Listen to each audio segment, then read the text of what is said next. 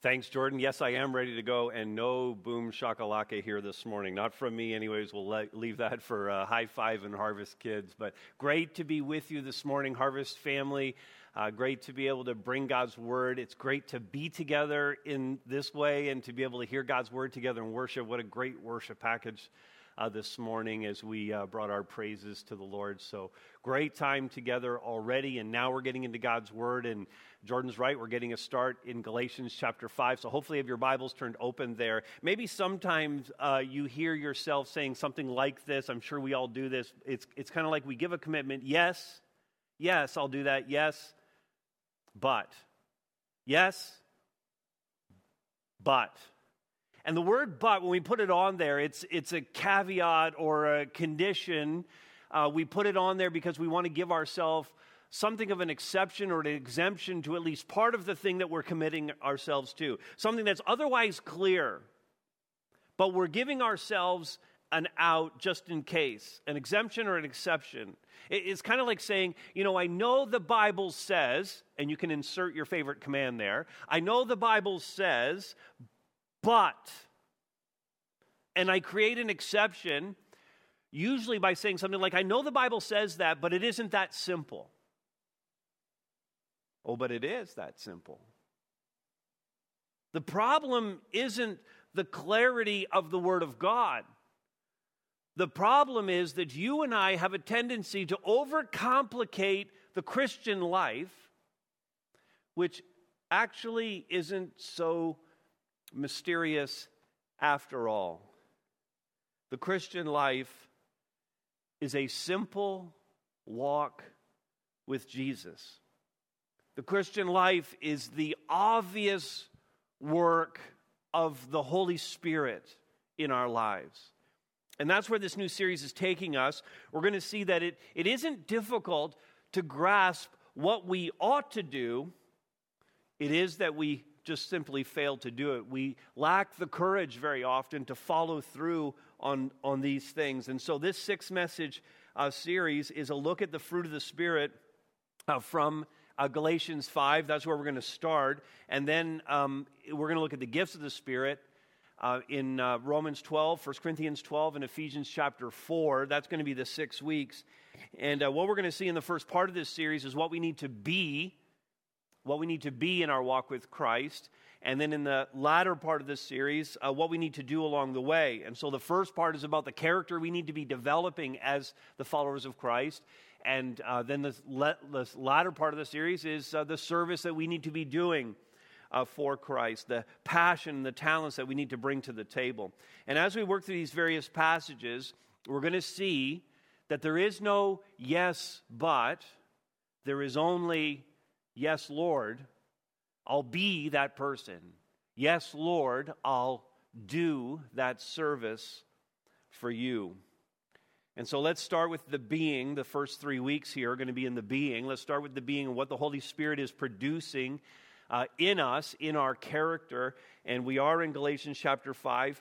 And I want us just to look at Galatians 5 22 to 24. But I want us to understand, and I'll, I'll talk about this just in a, in a moment after I read the passage and pray. But I want us to see that it's actually verses 16 through 24 that are the section here.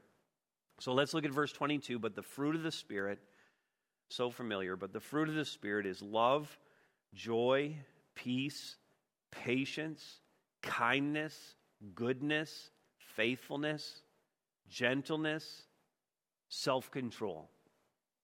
Against such things, there's no law. And those who belong to Christ Jesus have crucified the flesh with its passions and desires. Let me pray for us. Father, uh, please, please bless this time. I pray, God, that in every location where where my voice is being heard and this video is being seen, Father. I pray that in each of those places, your Holy Spirit would be at work in each heart, in each mind, as we're hearing the Word of God together. God, I pray that you would do a miraculous, unbelievable, extraordinary, divine work today in all of our lives as we hear your word and God, as we show a willingness simply to obey, to listen, and to be changed by the powerful work of your Holy Spirit. And we pray this in the name of Jesus Christ. Amen. Amen. I hope you're saying that where you are. All right, that's Galatians 5 22 to 24. We've prayed, and then here's the uh, main thing that we're going after. When I'm walking with Christ, I'm going to be producing uh, the uh, fruit of the Spirit in my life. In fact, the Holy Spirit's going to be producing the fruit of the Spirit in my life. And the three we're going to look at today, the first three, verse 22, notice them there love, joy, and peace. Love, joy, and peace. And to grasp the fullness of what the apostle is really teaching here, you have to look back again, as I said, to verse 16. Now, notice this. You want to see that he's encouraging his readers, underline this in your Bibles, uh, to walk by the Spirit. But I say, walk by the Spirit. If you do this, you will not gratify the desires of the flesh. He's encouraging his readers to simply walk with Jesus, and by so doing, you're going to be able to avoid giving in to temptation. And what he lists in verses 19 through 21, which we're not going to read through, the works of the flesh. And he makes it clear when you read that list, it's so daunting, but it's also so revealing. It's, it's, it's opening us up, and we're going, like, I can see myself in that list. I do some of these things. I have done some of these things. But what we see is that this is a battle. That, that as we talk about the spirit, it's counterpointed here with the flesh, and those two are, uh, verse 17 says, opposed to each other. If you happen to have the NIV in front of you, they are in conflict with one another. In other words, this is like a war, and if you're like me, every single day you're in the battle. You feel the conflict.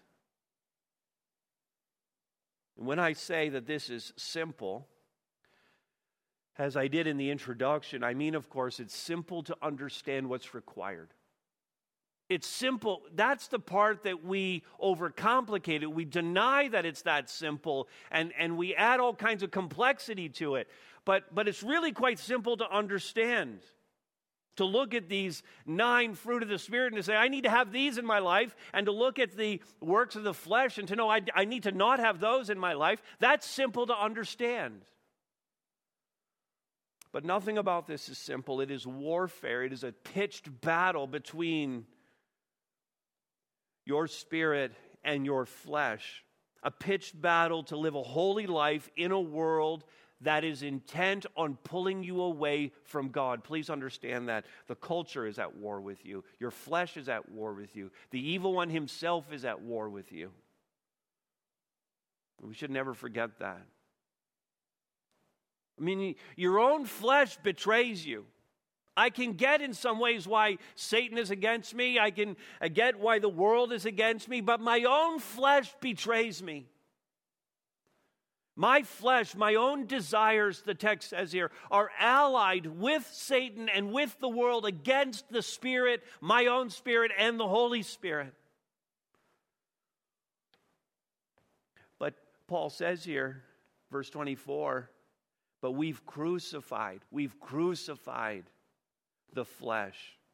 We've put to death the flesh with its passions and with its desires. And so we have this Holy Spirit in us, this willingness to live for God, to, to, to exemplify the fruit of the Spirit, but the works of the flesh are against us. And, and I think to that scene in the Garden of Gethsemane and Jesus with the disciples, and he had told them to pray, and they kept falling asleep, and he comes to them and he says to them, The Spirit is willing. That's me. My spirit is willing to live for God. He says, The Spirit is willing, but the flesh is weak. And boy, do I know that. And I know you know that. It's warfare, it's an all out battle, and we need to remind ourselves of that truth daily. This is not about us even seeking to just be a better person and to employ strategies to have these character traits in our lives. That's not the thing. This isn't character training. This is about Christ in us. This is about us coming to the cross and being crucified with Jesus Christ, crucifying the flesh, denying ourselves, so that the Spirit of God might reign in our lives. And so when I'm walking with Christ, I'll be producing, first of all. That's the background to the whole thing. That's what Paul is setting up here. When I'm walking with Christ, I'll be producing, first of all, love for God and love for people. This is the fruit of the Spirit that I love God and I love people. And it's little surprise that this appears first because it is the preeminent command. You remember when Jesus was asked the question, What's the first and greatest commandment? Jesus said, The first and greatest commandment, this is in Matthew 22, 37 to 39, you shall love the Lord your God with all of your heart and all your soul and all your mind. This is the great and first commandment. And then he adds, bonus time now, and the second is like it, you shall love your neighbor as yourself. On these two commandments, he says, hang all the law and the prophets. In other words, everything else in the Christian life, if you want to understand everything about the Christian life, the starting point is love that you would love God and that you would love people. Everything hangs on these two commands. And why wouldn't it? I mean, John told us, the Apostle John, he wrote his first letter and he said this in 1 John 4 8. He said, God is love. So, of course, everything hangs on love because God Himself is the embodiment of love. But in the first part of that little verse, if you take that out, God is love. But look at the whole verse. Anyone who does not love, anyone who does not have the fruit of the Spirit of love in their life, anyone who does not love, does not know God. I mean, I don't know if you have the word ouch in the, in the, in the margins of your Bible beside that line. If you don't love, you don't know God. You can call yourself a Christian, but if you don't love, you don't know God. Why? He gives the answer because God is love. If you have God, you have love. The fruit of the, lo- of the Spirit of love is being produced in your life. No love, no claim to Christ. And in the passage, if you look at, at, at, at much of what he teaches in First John, he makes it clear that this is about loving people, in fact, is the evidence of loving God. Now, think of all the applications to that. If you claim Christ, you say you're a Christian, and you have anything but love for someone of a different race, then you have no claim on Christ. If, if you have anything but love for those who are gay, then you have no claim on Christ. If you have anything but love for the rich or for the poor. And depending on what side of the spectrum you're on, you could actually not really like the person on the other end.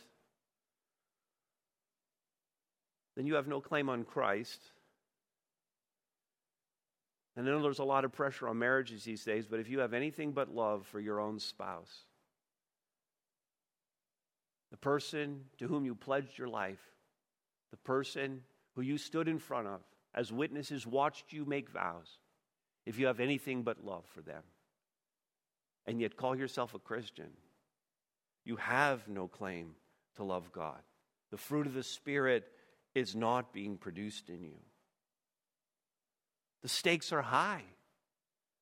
This is the first command and the second command, and everything hangs on these two. In the upper room discourse, Jesus said to his disciples, and, and as a consequence, he said it to, to me and you John 13, 34 to 35 said, A new commandment I give to you, a commandment, a new commandment I give to you, that you love one another just as I have loved you. Now remember how he loved us. He loved us by being crucified for us. John 15, 13, greater love has no one than this, and someone would lay down his life for his friends greater love has no one but this. I mean, Jesus demonstrated the greatest love you could possibly show. He gave his life for us. So we have to love that you love one another just as I have loved you. Love others in a self sacrificing way. Love others in an unconditional way. That's the love of God. He goes on to say, By this, all people will know that you are my disciples if you have love for one another. In other words, the foundational evangelistic strategy that Jesus tells the church to employ is to love one another inside the church family and to let the world see that, how much we love one another, and then want in on it. That's the primary evangelistic strategy.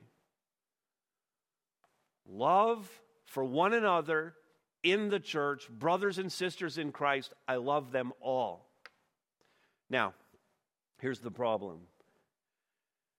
If you spend any time at all on social media, on Facebook or Twitter especially, you know how poorly Christians treat one another.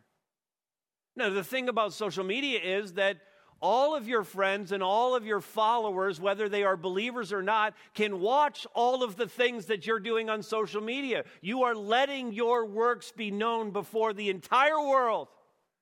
And when you treat another Christian poorly, the unbelievers look at that and go, Well, that is not love, and I don't want in on that. There's enough angst and anger in the world. Why would I go into a church context and see the same thing?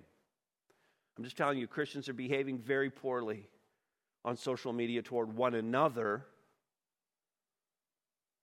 Social media makes it pretty obvious that Christians cannot disagree. They cannot disagree amicably, but are in fact awful to one another. And why would any non Christian want into the church based on how we treat each other?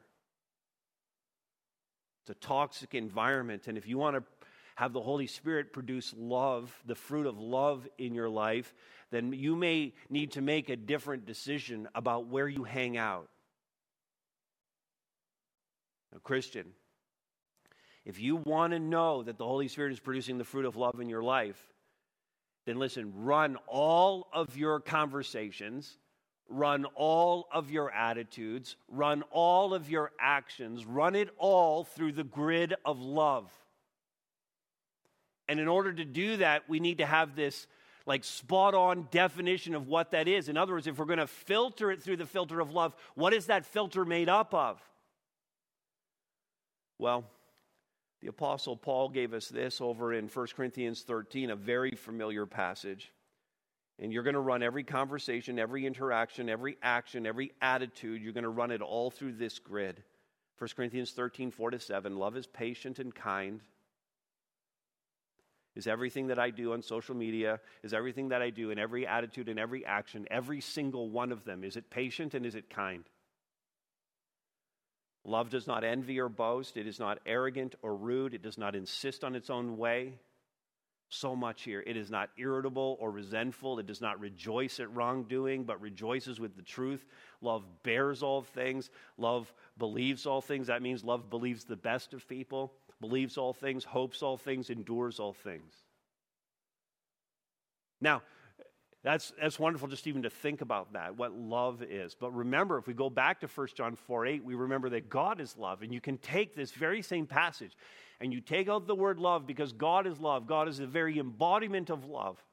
It is the essence of his character. So now you pop in the word God there instead of love and read the passage again. God is patient and kind.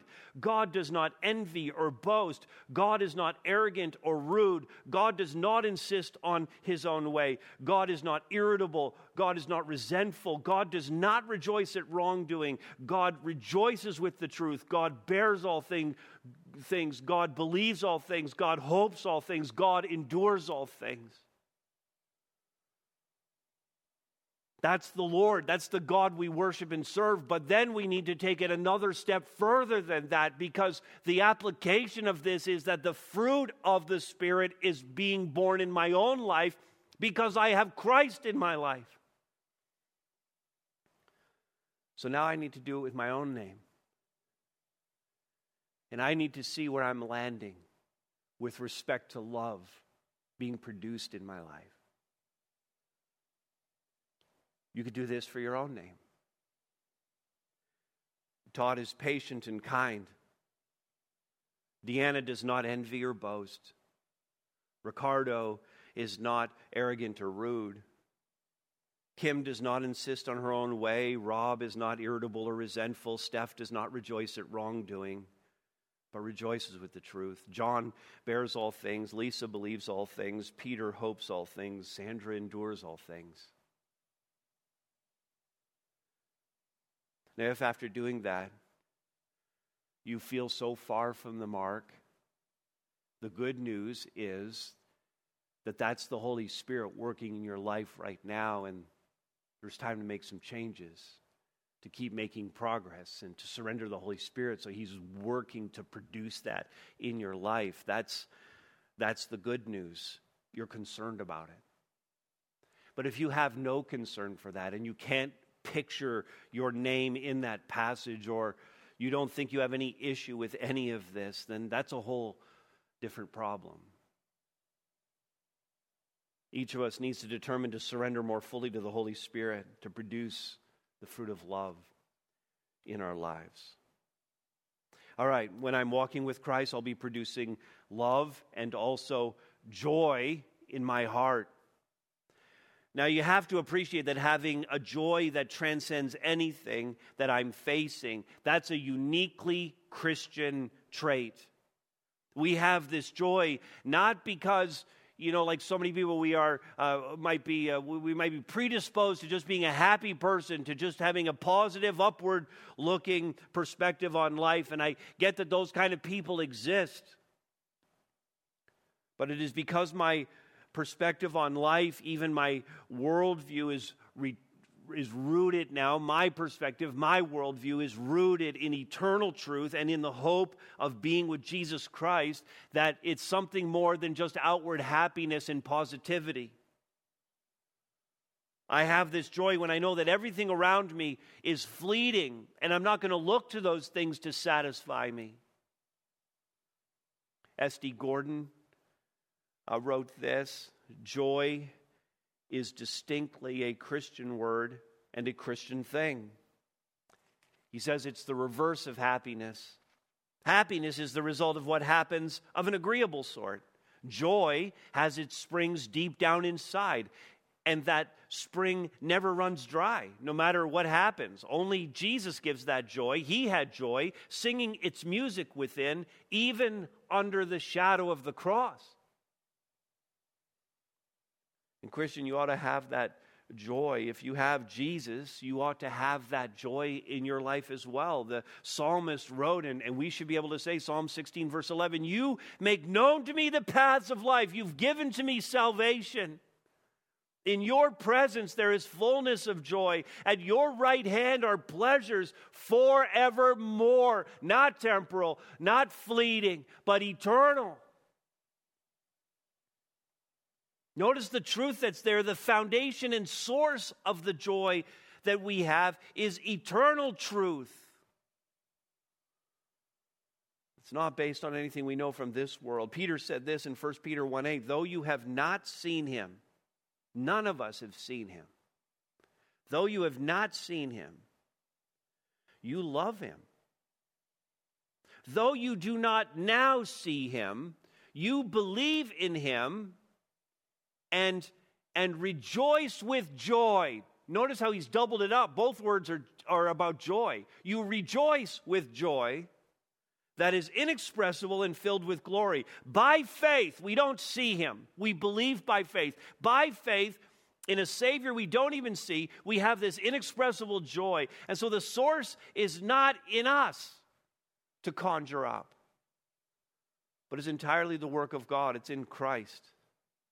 Jude, Jesus' half brother, in this amazing benediction in his short letter toward the end of the New Testament, he said this, just as Jude, verse 24. Now, to him who is able to keep you from stumbling, man, I want to be kept from stumbling, and to present me blameless before the presence of his glory, I want to get there with great joy. He does it, he presents me he gives it, He presents us into glory. And if you know and love Jesus Christ, if you're walking with Him, you ought to be joyful in Him. And if you have no joy right now, you step back and ask yourself, why? If I profess faith in Christ, if my sins have been forgiven, if I have this trajectory that I'm on to be in heaven with Him, then why, why, why do I have no joy? Billy Sunday, the great evangelist, said this if you have no joy, there's a leak in your Christianity somewhere. If you have no joy, there's a leak in your Christianity somewhere. Now, just like you would if you own a home and you see water on the floor, you're going to trace it and it comes up from under this cupboard and it's over here and it's leaking out of here and and, and then you're going to open up the wall and you're going to get in there and you're going to fix the leak. So, how can we fix the leak? How can we patch the hole that's leaking out the joy in our lives? Well, first of all, let's ask a couple of diagnostic questions. Maybe uh, the leak is that you're not even a Christian yet. Maybe you're just going through the motions. Maybe you've been raised in the church. Maybe you've always been aware of God, but you've never actually committed yourself to Him. Maybe you have attached himself, yourself to the church, but you've never actually said the words of commitment to Christ to invite Him into your life. And, and so maybe the joy isn't there because you're not a Christian yet. Or maybe, maybe it's because you are a Christian, but you have unconfessed and undealt with sin in your life. Maybe the leak is that you refuse to reconcile with someone that you're at, at, odds with. You're, you're harboring unforgiveness in your heart. Maybe that's the leak. And some of you right now need to drop to your knees and confess and repent. Make things right. And get the joy flowing in your life again. When I'm walking with Christ, I'm going to be producing love, joy, and then here's the third one peace in all circumstances.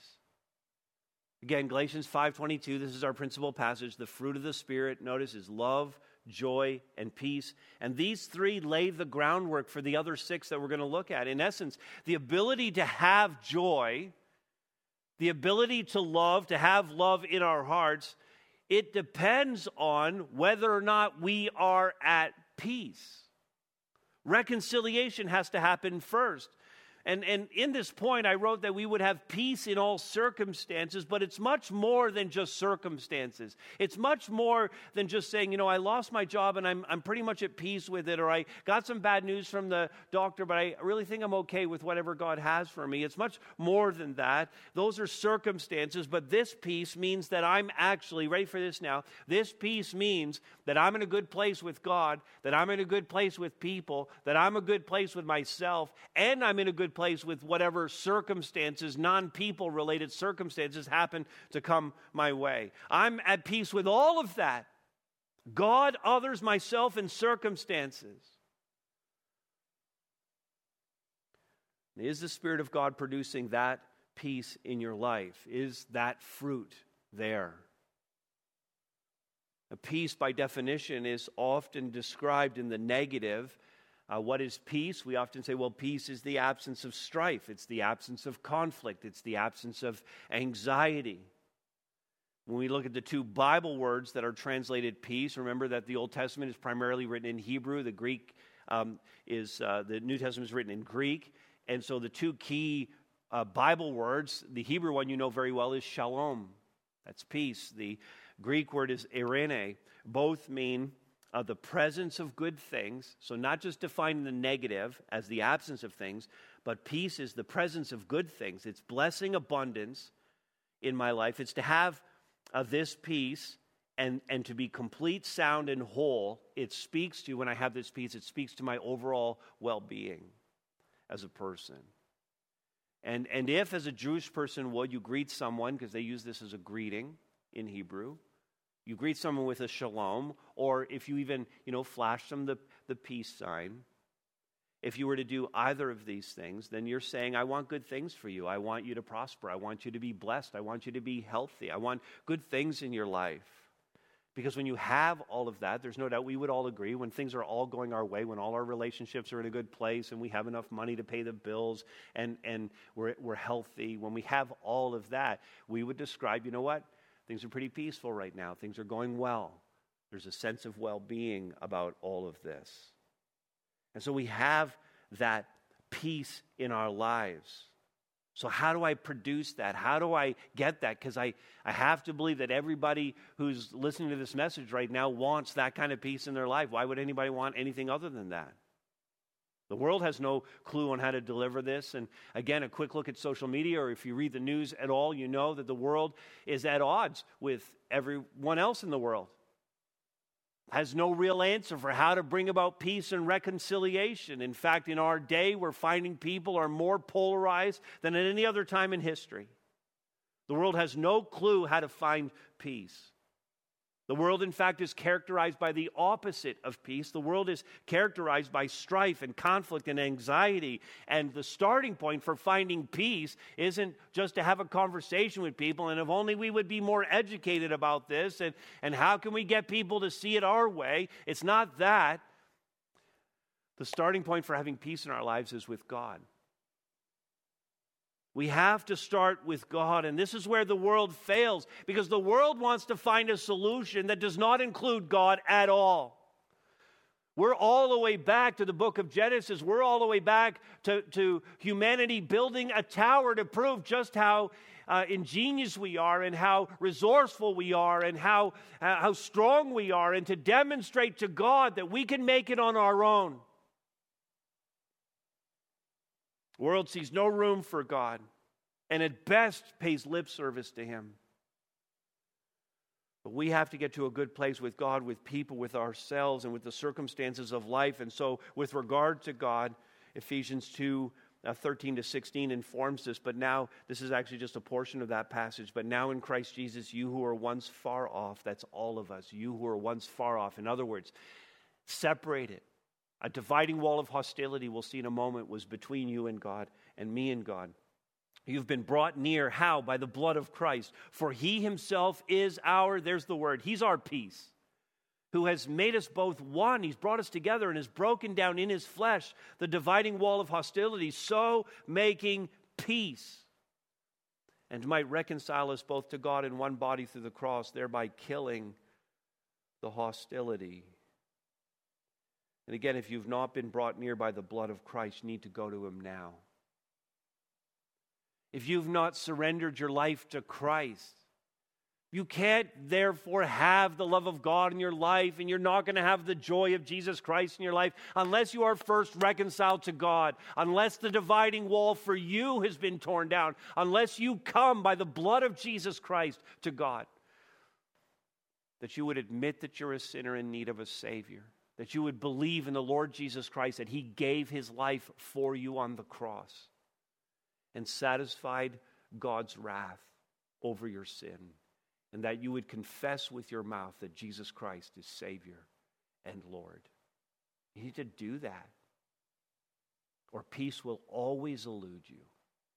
You'll strive after it and never find it. God wants us to be reconciled to Him in one body through the cross thereby killing the hostility. Well, that's God. And then once we've settled with God, we need to think about settling with people. And I love Romans 12, 18. If possible, Paul writes, if possible, so far as it depends on you, live peaceably with all. And I wonder if we've just resigned ourselves. We live in an angry world. We're going to be angry with each other. We're going to be nasty to one another. There's just going to be a lot of dissonance and, and division in the world today. And we just resign ourselves to it. And our, we throw our hands up in the air. We use that emoji and we say, We're done. I'm not even going to try anymore. Peace will never be gained. And yet, for the follower of Jesus Christ, here's the Here's the, the, the, instructions of, of Paul, of the Holy Spirit through Paul, if possible, so far as it depends on you. Have you done everything that you can possibly do to reconcile with a person? I get that some things won't be reconciled, but have you done everything you can do to be reconciled? To live peaceably with all. In fact, Romans 14, 19, just a little bit further along in the same letter, Paul writes, So then, so then let us pursue what makes for peace. Let's actually go after this. And for mutual up, upbuilding, let's go after this and let's never stop pursuing what makes for peace. Are we doing all that we can to live at peace with people around us? Or are you and I contributors to dissension and conflict? And if we are, we need to repent and make a change. We need to find peace. And then peace with ourselves, peace with God, peace with people, peace with ourselves. I'll say simply that peace with yourself, as some people might even say, you know, I just haven't forgiven myself. Some people might put it that way. Peace with ourselves is about being at peace with God. That's what it's really about. It's about being at peace with God and then accepting the truths about sin and salvation. And if you can reconcile yourself to God, if you can reconcile yourself to people, if you can reconcile yourself to yourself, then the circumstances of life are going to be mere details in your life. Events in time that we simply react to as Christians, full of faith and confidence in the God who loves us and who wants good things for us and who has promised us something far better beyond this life. And knowing that truth and resting it is what produces the fruit of peace in our lives as the Holy Spirit works in our lives. And so that's it. It's, it's not so mysterious after all, is it? The fruit of the Spirit is love, joy, and peace. And are these being produced in your life? And so it's there's no yes, Lord, yes, Lord, but there's no yes, but with God. No conditions, no caveats, no exceptions, no exemptions. Simple surrender to the Holy Spirit to have Him do His work in us. A simple walk with Jesus Christ that produces this fruit in our lives. Now, I believe that there's more, of a, more than a few of us who are hearing this message today who need a moment of personal revival as a result of hearing this passage and this message. More than a few of us have let things slide. You've made excuses. You've given yourself a pass. You've made the present crisis that we're in. You've taken this new abnormal that we find ourselves in. And you've used it as an excuse to slack off on all of these things we've talked about. And the fruit of the Spirit is not being produced in your life. So it's time to turn that around. It's time to get back in step with Jesus, to walk with Christ. It's time to surrender to the Holy Spirit for what He wants to produce in your life. Let me pray for us. Father, these are um, sobering words and yet so very simple to grasp. And I pray, God, that first of all, there would be prayers of repentance happening for how we have complicated our faith, complicated what you have made so simple. Father, forgive us for making excuses and putting conditions on our obedience and giving ourselves an out. Forgive us, Father, for not working relentlessly to allow your Holy Spirit to have free rein in our lives to produce love, joy, and peace. So, God, I pray that you would hear these prayers. and Be merciful to us yet again and forgive us. Be patient with us as we faultingly, often stumbling, seek to walk with our Savior. And we pray this in the strong name of Jesus Christ.